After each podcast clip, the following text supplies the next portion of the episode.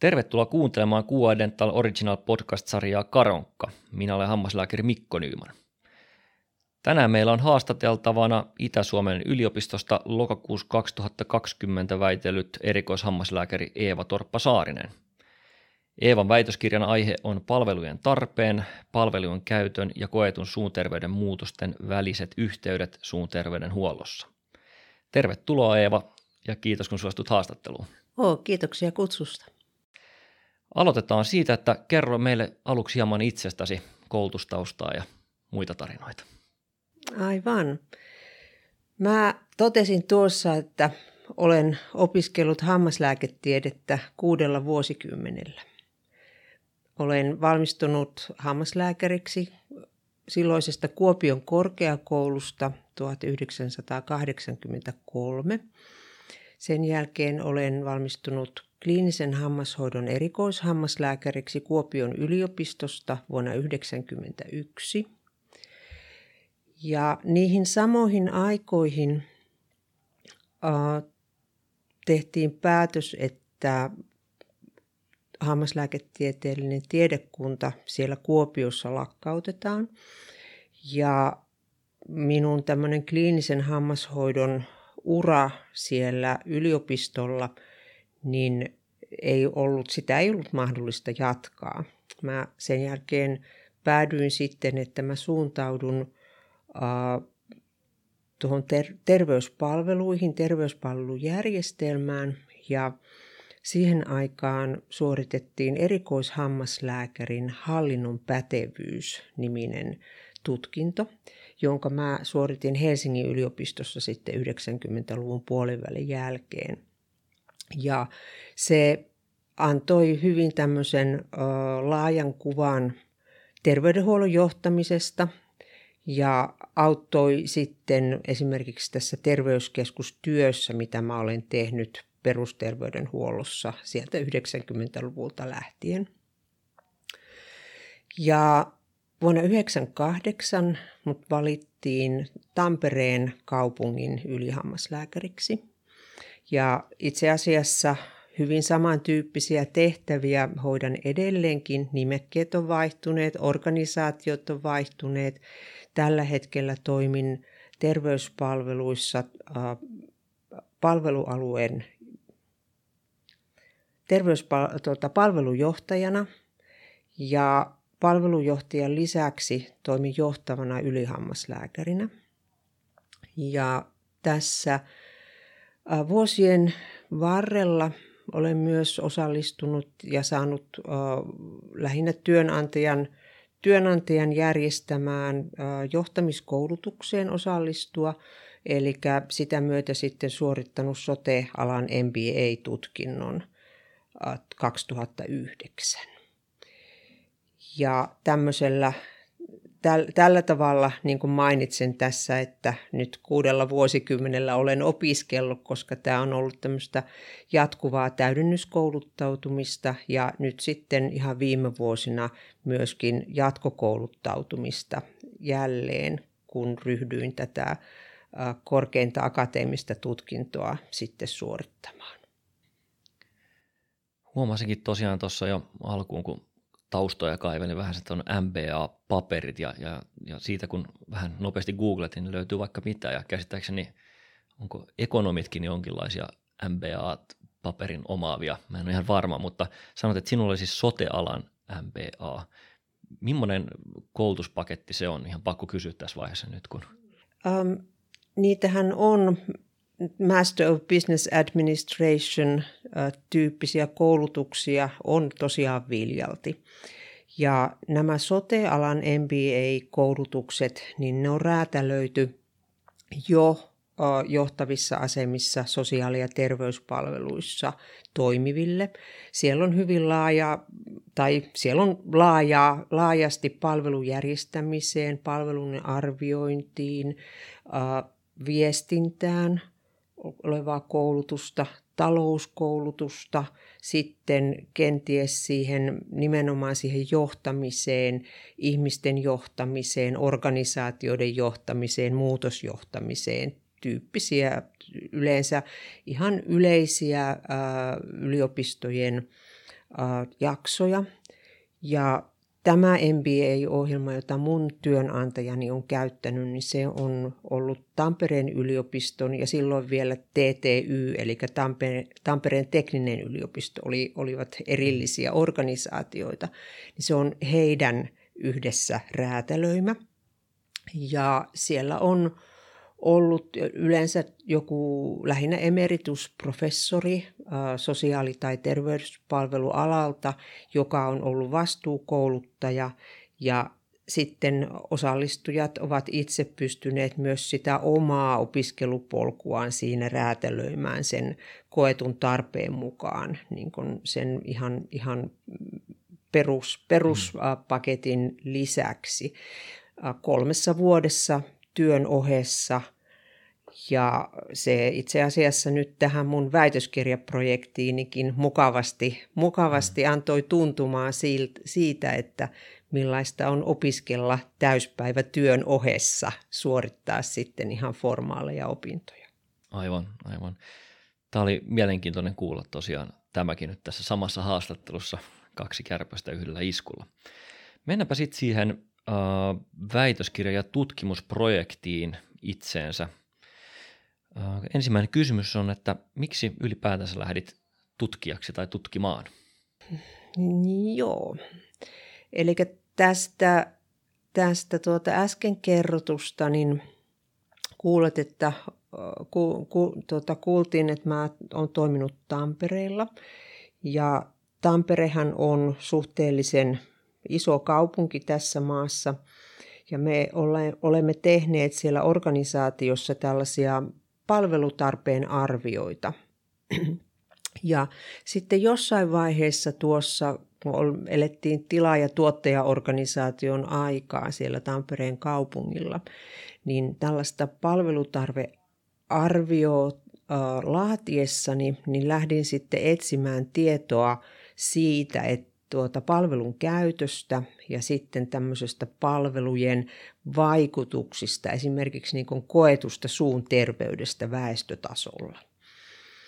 Ja huomasin, että vuodesta, vuodelta 2000 kerätyistä aineistoista, niin siitä oli tietoa, ja jonkin verran oli tietoa sellaisesta yksittäisistä pienemmistä tutkimusprojekteista, mutta mulla heräsi kiinnostus siitä, että, että tuota, mistä, mistä, tästä, mistä mä voisin tietää lisää tästä asiasta.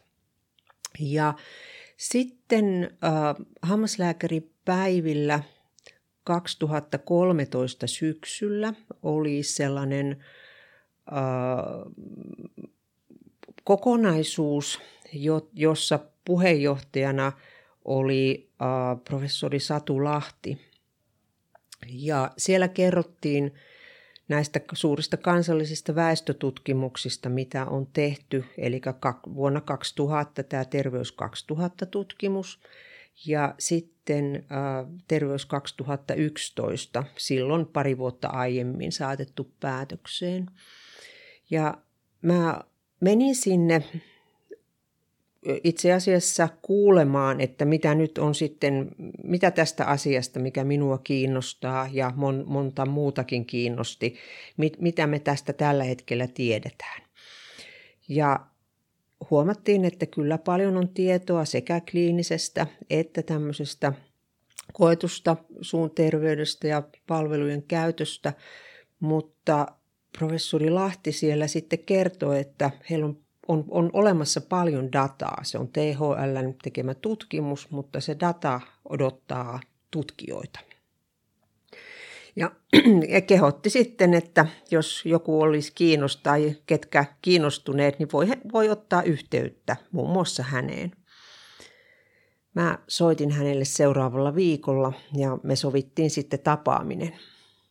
Ja siitä tämä kaikki, kaikki sitten sai alkunsa Mä itse asiassa olin kiinnostunut siis tutkimaan, toisaalta olemaan avuksi ja toisaalta itse tietämään tästä, tästä aihepiiristä. Ja sitten äh, silloin 2013 äh, vielä ihan 12-13 puolella, mutta varsinkin sitten 2014 keväällä, niin me mut tutustutettiin Kuopion yliopistossa toimivaan professori Liisa Suomiseen, joka on terveyspalvelujen käyttöä tutkiva professori. Ja hänet olin kyllä tavannut, mutta en ollut koskaan tuota, tehnyt yhteistyötä hänen kanssaan. Ja me toimittiin sillä tavalla, että me tuota, kartotettiin näitä eri, eri aiheita, eri aloja siitä, että, että, että mikä olisi meistä kaikista kiinnostavaa. Ja kuten totesin, niin materiaalia ja dataa siis kysely- ja haastattelututkimuksista ja kliinisistä tutkimuksista niin oli käytettävissä. Ja sieltä sitten muutaman tämmöisen etäpalaverin jälkeen niin päädyttiin sitten sitten tota, aika tiiviiseen pakettiin, että, että mi, mistä, mistä lähdettäisiin. Ja siinäkään vaiheessa minulla ei ollut sellaista ajatusta, että olisin tekemässä väitöskirjaa taikka olisin tekemässä jatkotutkintoa. Tutkintoja oli jo ihan riittävästi. Mutta sen keskustelun, keskustelun myötä, niin kyllähän minä hoksasin, että siitä kuitenkin olisi hyötyä kokonaisuuden kannalta. Tämä suomalainen tutkimus, niin apurahajärjestelmät, taloudellinen tuki, se miten professorit käyttävät aikaansa, niin siinä kokonaisnäkökulmasta niin sellainen väitöskirjaprojektin laatiminen ja väitöskirjan tekeminen, niin se sitten yhtäkkiä rupesi tuntumaankin ei niin huonolle idealle. Olin sen silloin kun mainitsin tuossa, että se Kuopion, Kuopion tiedekunta oli lakkautettu, niin sitten ne, ne ajatukset, mitä siinä vaiheessa minulla oli ollut, niin mä olin ne jo vuosia sitten päätynyt, päätynyt siihen, hyväksynyt sen tosiasiana pitämäni asian, että en tule koskaan väittelemään. Niin tämmöinen tarina on nyt on tota, noin aluksi tässä.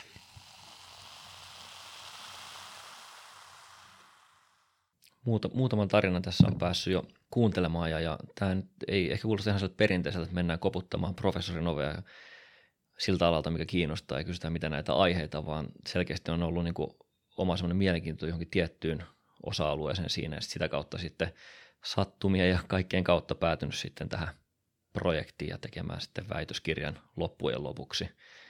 Oikein mielenkiintoista. Tota, Öö, nyt vielä sen verran paljon takaisin. 2013 hammaslääkäripäiviltä lähti se, niin se etenemään ja milloin siis käytännössä se väitöskirjan tai tutkimustyö alkokaan? Oliko se kanssa silloin 2014 sitten vai? Joo, tässähän on a, näissä artikkeleissa, niin tämähän on siis nippuväitöskirja, tämä mm. perustuu mm. artikkeleihin ja tässä on tämä yhteenveto-osa. Niin tämä aineisto perustuu näihin mainitsemiin Terveys 2000 ja Terveys 2011 tutkimuksiin. Ja niiden käyttöön niin vaaditaan, niitä annetaan käyttöön tutkijoille ihan tiettyjä edeltä, edeltä määrittyjä tota, tutkimussuunnitelmia vastaan ja sen tota, luvan aineiston käyttöön niin antaa THL tai ei anna. Ja se lupa aineiston käyttöön, niin se on päivätty toukokuulle 2014. Mm. Ja sen jälkeen äh, hain myöskin tätä jatko-opinto-oikeutta ja väitöskirjan rekisteröintiä, rekisteröintiä sieltä Itä-Suomen yliopistosta. Ja niissä päivämäärissä, niissä on päivämääriä kesäkuulta 2014. Hmm. Eli semmoinen reilu puoli vuotta Joo. meni siitä, siitä tota hammaslääkäripäivien jälkeen, että oltiin siinä vaiheessa, että huomasin olevani jälleen hmm. Itä-Suomen yliopiston opiskelija. Ja ihan semmoisena semmosena, tota, pienenä yksityiskohtana, niin, niin huomasin, että opiskelijanumeroni oli täsmälleen se sama mm. vuodesta 1978 ja aivan kaikkien sinne yliopiston äh, rekisteriin olleet tota, tehdyt suoritukset löytyivät mm. sieltä, sieltä tuota, opinto-oikeuden saatuani, niin, niin sieltä tuota, opintorekisteristä. Kuka tässä väitöskirjassa oli sitten ohjaajana? Mulla on tällä tuota, kenties semmoinen hieman poikkeava, poikkeava tuota, keisi. Mulla on peräti kolme ohjaajaa. Ja tämä pääohjaajani on täältä Itä-Suomen yliopistosta professori Liisa Suominen. Ja sitten toisena ohja- toisina ohjaajina ovat professori Satu Lahti Turun yliopistosta ja dosentti Mimmi Tolvanen Turun yliopistosta. Okei. Ja tota, nyt pitää vielä varmistaa, oliko nämä minkä koulutustaustan omaavia henkilöitä, onko he hammaslääkäreitä vai? Professorit Suominen ja Lahti, he ovat hammaslääkäreitä ja dosentti Tolvanen, hän on uh, tilastotieteilijä. Aivan. No tästä voidaan nyt päätellä jo se, että selkeästi oli aineisto, aineistoa paljon, mitä käytiin läpi, että et, et ollut pipetoimassa ainakaan mitään, että ihan tietokonetta apuna käyttää varmaan teit hommia. Tota, monta, monta julkaisua sinulta tuli kaiken kaikkiaan? Tähän väitöskirjaan on nyt yhteenveto pohjautuu kolmeen julkaisuun. Ja missä, missä lehdissä nämä oli nämä? Nämä on julkaistu tämmöisessä terveydenhuollon ja epidemiologian alan kansanterveystieteen, miten mä nyt sanoisin, kansainvälisesti hmm. hyvin merkittävässä merkittävässä julkaisussa, uh, kun toi Community Dentistry and Oral Epidemiology. Okay. Ja tässä väitöskirja, nippuväitöskirja edellytyksenähän on se, että nämä tulee olla hyvissä lehdissä julkaistuja. Mm. Ja, ja tuota, tämä on nyt sellainen tämän alan tota, erityisen hyvä lehti. Teit muutakin työtä selkeästi tämän, tämän ohessa, niin kun tuntuu, että kaikki hammaslääkärit, jotka on tällä alalla, niin se on aina siinä muun ohessa se väitöskirja. 2014 siitä puolivälistä tänne, siinä on aika monta, monta vuotta mennyt ja, ja siitä on puhuttu, että se vastaisi noin neljä vuoden täyspäiväistä työskentelyä. Kuinka rankkana koit tämän kaiken tekemisen niin kuin muun päivätyön ohessa ja muun elämän ohessa? Itse asiassa tämä väitöskirjaprojekti, niin mä olen kokenut tämän hyvin äh, miellyttävänä työn vastapainona. Olen, pitänyt, olen päättänyt, että tämä on minulle harrastus. Ja se on antanut mahdollisuuksia keskittää nämä ajatukset johonkin muuhun toki työhön liittyvään, mutta johonkin muuhun, niin aivan täysin. Antanut mahdollisuuden uppoutua siihen. En, en ole kokenut tätä mitenkään raskaaksi todellakaan. Mm. Tuo on hauska, että koet sen harrastuksena ja, ja itsellä kanssa tässä työssä, mitä teen tällä hetkellä, niin koet kliininen työ on mun rakas harrastus taas, mitä sitten se ei tunnu niin rankkana tässä muun ohessa.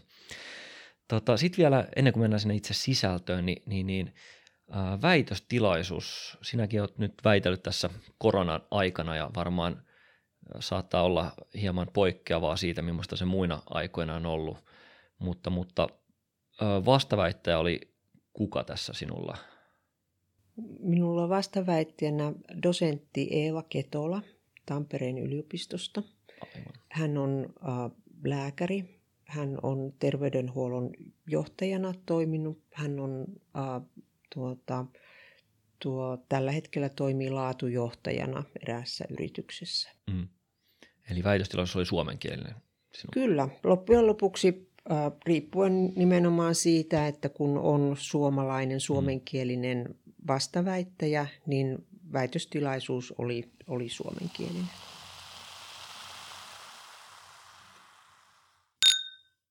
Millaisia fiiliksiä väitöstilaisuudesta jäi? Monet väittävät, että se on hyvin stressaava tilanne. Oliko sinulla? Sinulla on vähän enemmän kokemus kuin monilla muilla, ketä ollaan haastateltu työelämästä. Ja...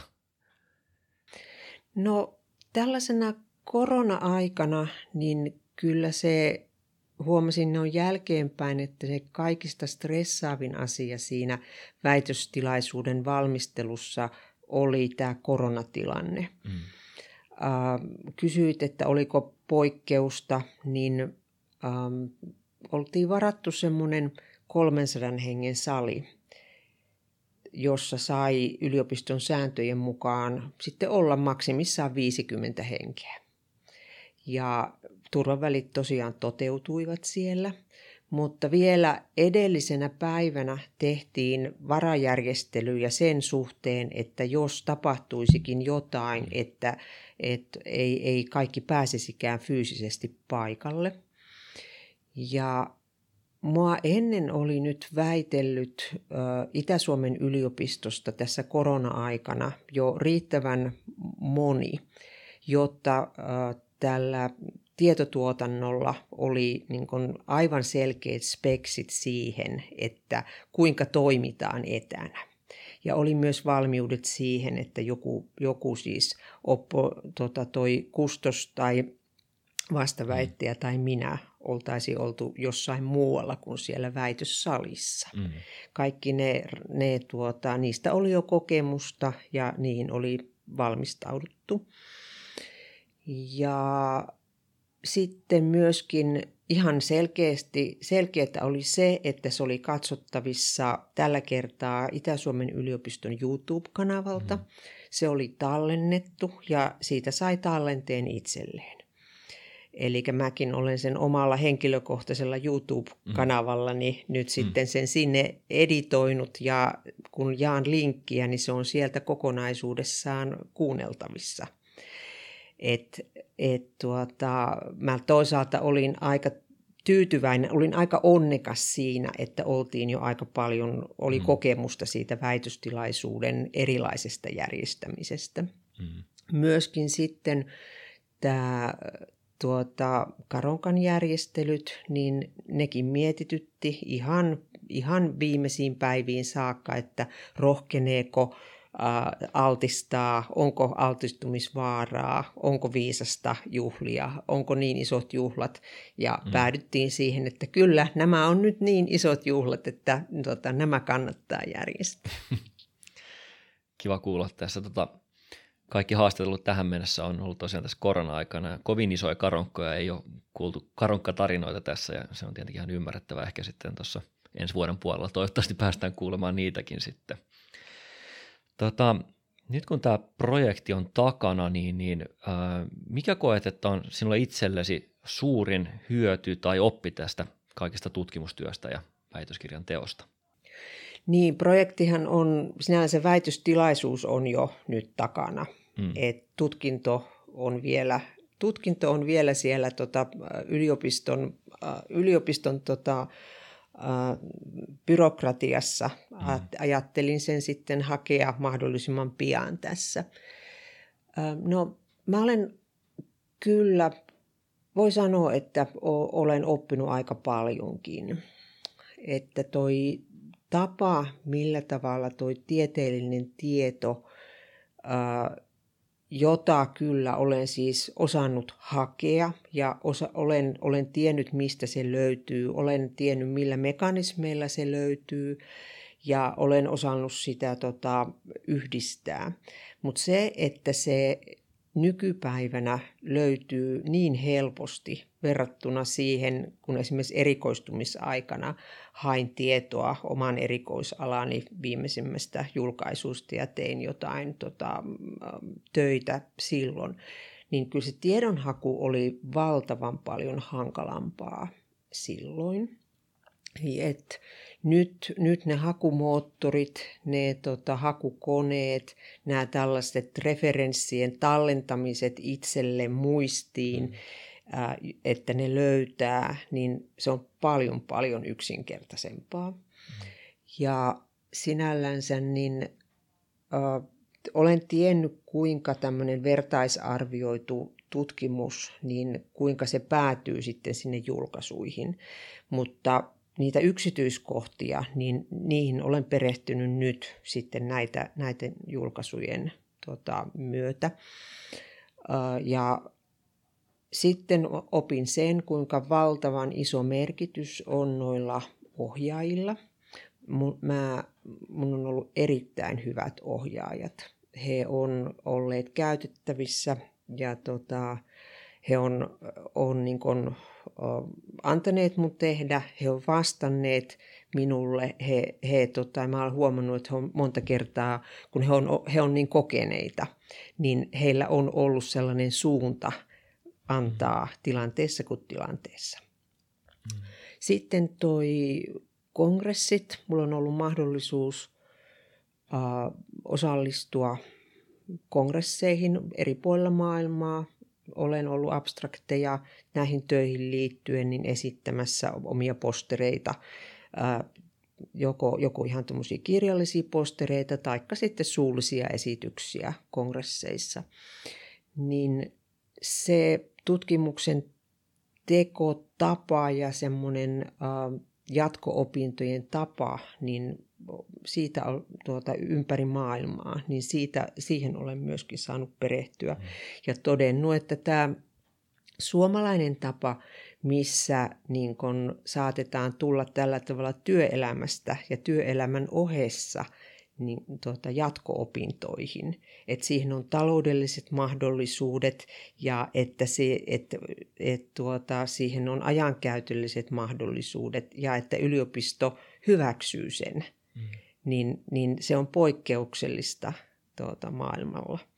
Et suurin osa opiskelee ja tekee sen, sen, tota, sen tieteellisen työn ja odotetaan, että he on sitten yliopisto, yliopiston, tota, yliopistolla toimijoita. Muun muassa tällaista. No tietysti sitten tota, vielä tätä, tähän kirjoittamiseen – siihen on, siitä olen paljon kyllä oppinut tieteellisestä mm. kirjoittamisesta et, ja siitä noiden julkaisujen muodosta. Ja tiesin, että toki kaikki tiedetään jo perusopinnoista, että minkälaiset otsikot mm. tietyllä julkaisulla on, mutta se on niin ähm, niin semmoinen tietty, tietty tota, forma, muotti siinä, niin sitä, sitä, se oli mulle semmoinen asia, joka valkeni näiden mm. töiden aikana. Sitten mennään väitöskirjan sisältöön ja, ja tämä on hyvä aloittaa aina siltä, sillä, että jos kerrot omin sanoin tai väitöskirjasta suoraan, että mikä oli tavoite tällä sinun tutkimustyöllä ja koko väitöskirjalla? Mm, joo, tässähän on siis, niin kuin tuossa käytiin jo läpi, niin äh, tuosta kahdesta kansallisesti edustavasta äh, väestötutkimuksesta laadittu tämmöinen pitkittäisaineisto, joka siis tarkoittaa sitä, että näiltä samoilta henkilöiltä on kysytty ihan samoja kysymyksiä vuonna 2000 ja 2011. Ja kun on näin äh, mittava laaja aineisto, niin tästä pystyy tekemään tota, tosiaan pitkittäisaineiston ja se, mitä tutkitaan, niin ei ole siis pelkästään se poikkileikkaus, että mitä oli vuonna 2000 ja mitä oli vuonna 2011. Mm. Sehän kuulostaa tämmöiselle, tämmöiselle tota, aika tavanomaiselle, vaan nimenomaan, että mikä on se muutos. Ja sitten äh, muutoksilla, muutoksia tutkittiin näistä koetusta suun terveydestä ja tällaisesta äh, itsearvioidusta hoidon tarpeesta. Ja sitten äh, selvitettiin polkuanalyysillä näitä äh, polkuja, että mikä johtaa mihinkin – Eli johtaako koettu hyvä suun terveyspalvelujen käyttöön vai tuota, pitääkö olla vaivoja, että käyttää palvelua, mikä johtaa tämmöiseen hyvään koettuun suun terveydenhuollon elämänlaatuun. Tämän tyyppisiin asioihin. Nämä oli just niitä, mitkä, mitkä tuota, tässä, kun viittasin aluksi, että työn puolesta tein näitä palvelutarvearvioita. Mm. Ja toisaalta sitten, jos me mietitään, että me tuotetaan palveluja ja ihmiset käy hammaslääkärissä, niin onko siitä lopputuloksena se, että suun terveys kohenee, suun terveys paranee. Ja vielä näihin sitten tällainen äh, tyydyttämätön hoidon tarve. Sehän meitä tietysti myöskin kiinnostaa, varsinkin tuolla väestötasolla ja tota, julkisessa suun terveydenhuollossa, kun sitä järjestetään, että et ketkä kertoo, että he, he arvioi itse, että he on hoidon tarpeessa, mm. mutta se ei ole tyydytetty. He ei ole käyttänyt palvelua. Niin tällaiset, tällaiset tota, kysymykset tässä, tässä tota, kiinnosti ja näiden kolmen aihepiirin ympärille on sitten nämä kolme artikkelia, jotka on tässä väitöskirjassa, niin niitä on tutkittu. Okei. Okay. Ja tuota, nämä kyselyt niin perusti nimenomaan potilaan ö, kokemuksiin, omiin kokemuksiin. Kyllä, Kyllä. ne on nimenomaan Joo. kyselyaineistoa, haastattelua tai sitten mm. tota, valinna, vali, valitaan vaihtoehdoista, viidestä vaihtoehdosta mm. aika usein, eli Likert-asteikolla, joka on, on varmasti kuulijoille tuttu, niin Joo. sen tyyppisistä, sen tyyppisistä vastauksista. Ja patteristo oli siis sama siinä Terveys 2000 ja 2011 niissä? Näin, mitä me valittiin näihin töihin, niin siinä on just se juju, että saadaan se pitkittäisaineisto, että kysytään, kysytään samoja asioita tai otetaan tota, ne samat mm. asiat, jotka on kysytty sekä että 2000 että 2011 mm. ja sitten sitä muutosta, mm. muutosta selvitetään. Joo. Tyydyttymätön hoidon tarve. Miten se käytännössä määritellään sitten? No sitä on voinut määritellä ihan, ihan niin kuin, uh, suoraan kysymällä. Monessa, monissakin tutkimuksissa on tota, tämmöinen unmet treatment need, eli tota, uh, onko teillä hoidon tarvetta, mutta ette ole käynyt, käynyt hammaslääkärissä. Mutta tästä aineistosta – rakennettiin tämmöinen unmet treatment need muuttuja sillä tavalla, että kysyttiin, oli kysytty, että koetteko olevanne hoidon tarpeessa. Ja sitten oli kysytty, että oletteko käynyt hammaslääkärissä. Ja ne, joilla oli hoidon tarvetta, mutta jotka eivät olleet käyneet hammaslääkärissä, niin heillä, oli, heillä tota, määriteltiin, että heillä on tämmöistä tyydyttämätöntä hoidon tarvetta. Tässähän vielä tota, jäi äsken se mainitsematta, että me varmaan muistetaan, että me tehtiin tässä maassa iso aikuishammashoidon uudistus tässä näiden kysely, kysely tota, välillä. Eli 2001-2002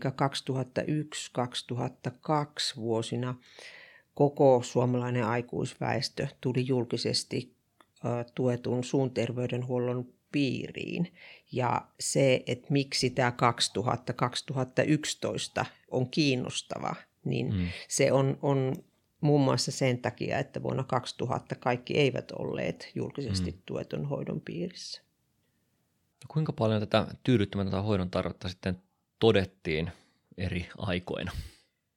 No, meillä on täällä, sanoisinko, että onneksi nyt ei aivan valtavasti. Että se, se tota, on, on tuolla 20, vähän alle 20 ja joissain tota, miesten ikäryhmissä sitten ikävä kyllä jo tota, tuolla kolmas osa, kolmas osa, mutta siinä 20 prosentin pintaan, sanoisinko nyt näin. Ja oliko se siis kehittynyt johonkin suuntaan tuosta? Uh, no suurimmaksi, suurimmaksi osaksi se väheni. Okay. Eli tota, lähes, lähes kaikissa, kaikissa ikäryhmissä se onneksi väheni. Et tuolla on yksi miesten ikäkohortti, semmoinen tota, vuoden, vuoden niin kaikissa nuorimmissa, eli vuonna 1971 ja sen jälkeen syntyneissä, niin siellä, siellä se tota, tyydyttymätön hoidon tarve, niin se hieman kasvoi, mutta muissa ikäryhmissä ja, tota, ja kaikissa, kaikissa naisten ikäryhmissä niin se väheni. Oliko jotain tiettyjä asioita, mitkä selkeästi linkitty tähän näihin henkilöihin? Jonkun verran kerrotkin niistä, joilla on niin kuin tyydyttymätöntä hoidon tarvetta. Joo, me tehtiin tämmöiset äh, tota, mallitukset siitä, että kenellä tämmöistä tyydyttymätöntä hoidon tarvetta tai itse asiassa siihen hoidon tarpeen muutokseen, niin tota, vuosien varrella, niin mitkä sitä mallitti. Ja kyllä siellä, siellä tota, on näitä, näitä tota determinantteja, ei sinällänsä mitään, mitään tota erityisen yllättävää, mutta sen, sen äh, eli siellä on tota, miessukupuoli ja siellä on tulot ja tota, siis ansiotaso, taikka meidän tapauksessa se, että et kokeeko, että on rahaa johonkin tiettyyn asiaan. Ja tota, sitten äh, asuinpaikka on myöskin vaikuttanut siihen. Mutta se, että äh, mun pohdinta liittyy siihen, että mitenkä äh, tuota, tästä tyydyttymättömästä hoidon tarpeesta, että miten sitä voisi sitten tuota, muuttaa tätä hmm. asiaa. Ja, ja, ja kyllä sieltä nousee, nousee nämä tuota, ihan hiljattainkin tässä esillä, esillä olleet asiat, kuten toi hoitoon, hoitoon pääsy luonnollisesti ja sitten sen äh, hoidosta perittävät maksut, se, että onko, onko tota, mahdollisuuksia niin, niin, niin hoidon piiriin sitten hakeutua. Et vaikka on mahdollisuus, niin onko varaa? Mm. Tämä on mielenkiintoinen tuntuu, että tuo sosioekonominen tausta on jokaisessa tutkimuksessa selkeästi, sillä on vaikutusta moneenkin asiaan ja myös se miessukupuoli. Niinpä. Oliko tässä muuten millään tavalla äh, katsottu äh, tupakoivia ihmisiä tai paljon alkoholia käyttäviä? Oliko niitä mitenkään niin kuin kyselty siinä? Niissä Terveys 2000 ja 2011 aineistossa on erittäin laajat tausta, tausta-aineistot. Ja noita mainitsemiasi, mainitsemiasi muuttujia, niin näihin töihin ei ole poimittu. Aivan. Mutta siellä niitä, siellä niitä on, että tuota, varmastikin niin kun, tuota, tuota, tuota, kun meillä on näin hyvät väestötutkimukset ja tämän mm. jälkeen hän on tehty vielä tuota, 11 jälkeen on tehty seuraava kansallisesti edustava tutkimus ja nythän mm. on suunnitteilla sitten seuraava kansallisesti edustava tutkimus. Ja, ja tuota, aineistoa varmasti, varmasti on, että mm. esimerkiksi noihin mainitsemiisi tuota, nautintoaineiden käyttöön, niin, niin tuota, on, on olemassa aineistoja, kun, mm. kun siitä, siihen varmasti se kiinnostaa. Mm. Mutta tässä työssä emme ottaneet niitä. Joo. Jostakin lukasin myös, että siinä oli akuutin hoidon tarvetta, sitä myös jossain arvioitiin sen, sen osuutta. Niin, se tulee tuolta hieman epäsuorasti, koska tässä on tehty tämmöinen muuttuja, jonka, jonka tota, on kysytty sitä palvelun käyttötapaa. Ja siellä on ihan peruskysymyksissä vaihtoehtoja, että käyttää säännöllisesti. Ja se on määritelty sillä tavalla, että hakeutuu tutkimukseen, hammaslääkärin tutkimukseen tai tarkastukseen. Ja sitten on sellaisia palvelu, palvelu tota, äärimmäisvaihtoehtoja, että ei käytä koskaan palvelua. Tai sitten käyttää palvelua silloin, kun on, on tällainen akuutti hoidon tarve. Että sanotaan, että käyttää päivystyspalvelua, mutta ei siis ei ole säännöllinen mm. palvelun käyttäjä. Ja sieltä äh, niin kun, Tässähän on kysymyksessä tämmöiset koetun suun terveyden muuttujat, eli kysytään minkälaiseksi koet suun terveytesi ja sitten kysytään minkälaiseksi koet ähm, suun terveyteen liittyvän elämänlaadun. Ja sen elämänlaadun mittari, niin se on tämmöinen varmastikin tuota, monelle tuttu kuin OHIP 14. Ja se 14 viittaa kysymysten määrään. Et siinä on seitsemältä eri osa-alueelta kysymyksiä.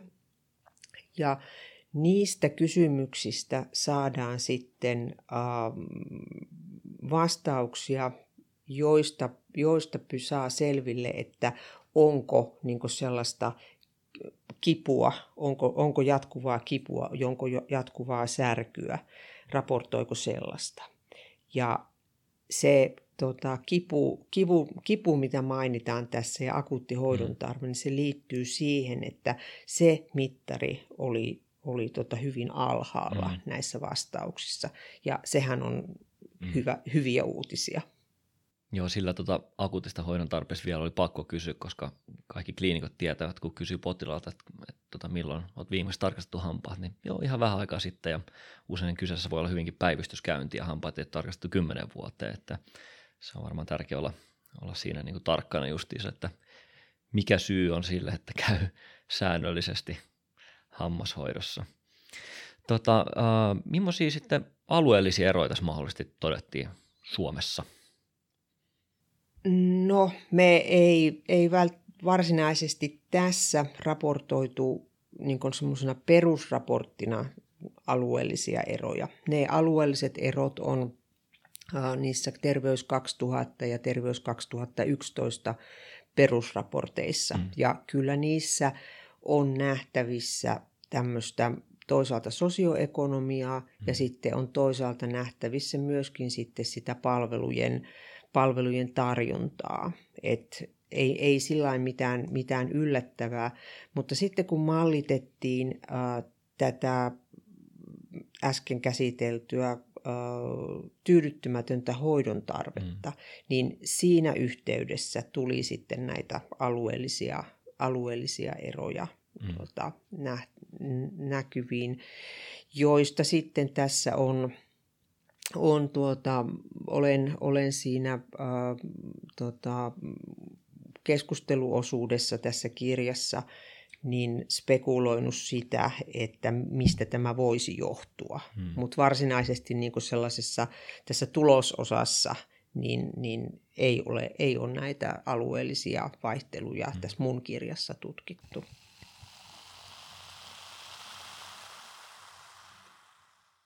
Sitten voitaisiin mennä pikkuhiljaa yhteenvetoon ja sitä kautta myös siihen, että mitä tämän kaiken tutkimustuloksen perusteella pitäisi sitten huomioida, kun teet, teet itse tai muut kollegas tekevät päätöksiä? Joo, kyllä mä olen, olen sitä mieltä, että tätä koettua suun terveyttä ja näitä kysymyksiä, mitä tässä on, on käytetty Terveys 2000 ja 2011 aineistoissa, niin niitä kannattaa pyrkiä käyttämään niin kuin ihan potilastyössäkin. Ja väestö, väestön tuota, suun terveyden selvittämisessä, eli se, mistä mä läksin, että mikä mua kiinnosti esimerkiksi sen Tampereen kaupungin osalta. Mm-hmm. Ja me tehtiin nyt tässä, syrjähdän hieman tuota, edellisellä sote-tuotantokaudella äh, valinnanvapauskokeilu. Ja me oltiin mukana valinnanvapauskokeilun suun terveydenhuollon osassa. Ja meillä on sieltä muun muassa kokeilu, että me kysyttiin näitä samoja kysymyksiä näillä digitaalisilla systeemeillä, mitkä nyt on käytettävissä. Ja todettiin, että ihan tällaisella kännykkään lähetettävällä tota, linkillä, josta sitten avautuu tämmöiset likkerasteik mm. viisi, viisi vaihtoehtoa, niin, niin 14 kysymykseen, niin se on ihan semmoinen toimiva. Me saatiin mm. siihen vastauksia. Me saatiin paljonkin vasta- to, saatiin enemmän kyllä vastauksia siihen yhteen kysymykseen siitä subjektiivisesta suunterveydestä. Mm. Sitten me saatiin vastauksia siihen palvelun käyttöön asiaan. Ja, ja tota, eli näitä kysymyksiä on helppo käyttää suomalaisessa tässä kontekstissa, missä meillä on vähintään mm. yksi kännykkä käytössä. Ja tuota, se on helppo tapa, ne on helppo vetää yhteen ja niistä saa just äh, semmoista detaljitietoa ihan anamnestisesti, mihinkä viittasit tuossa muun muassa, että onko käynyt hammaslääkärissä, niin, niin miten siellä hammaslääkärissä on käynyt mm. ja miten itse kokee sen oman suunsa suunsa terveyden. Tässähän kävi niin, että sitä tyydyttö, tuota, hoidon tarvetta, jota tässä, tässä tota, kysyttiin, niin sitä, sitä koki todella suuri osa suomalaisesta aikuisväestöstä hmm. Tässä, tässä tutkimuksessa.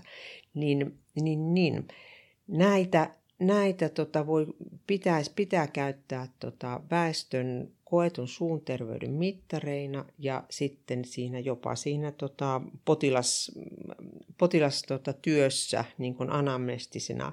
Ja sitten mun mielestä niitä kannattaa myöskin käyttää, äh, käyttömahdollisuutta kokeilla siinä, että mikä on hoidon vaikuttavuus. Et mm. kovasti on tehty monenlaista, mutta paraniko koettu suun terveys? Mitenkä kun mm. tota, asiakas lähtee sieltä tota, meidän vastaanotolta ja käyttää sitä tota, purentaelintään mm. kotona, niin mm. tuntuko se terveelle? Oliko hän sitä mieltä, että tämä on nyt kunnossa? Mm. Ja tota, mikä, mikä on se oma koettu suun terveys? Mm.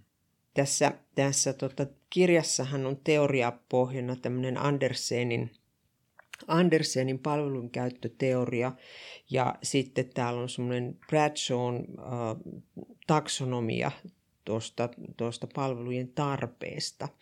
Ja ne, jotka ehtii, ehtii tähän mun kirjaan nyt sitten hiukkasen perehtyä, niin mä e, e tota, kannustan, kannustan tota, lukemaan just ne osat ja pohtimaan sitä, että, että minkälainen merkitys on sillä tota, potilaan itsearviolla.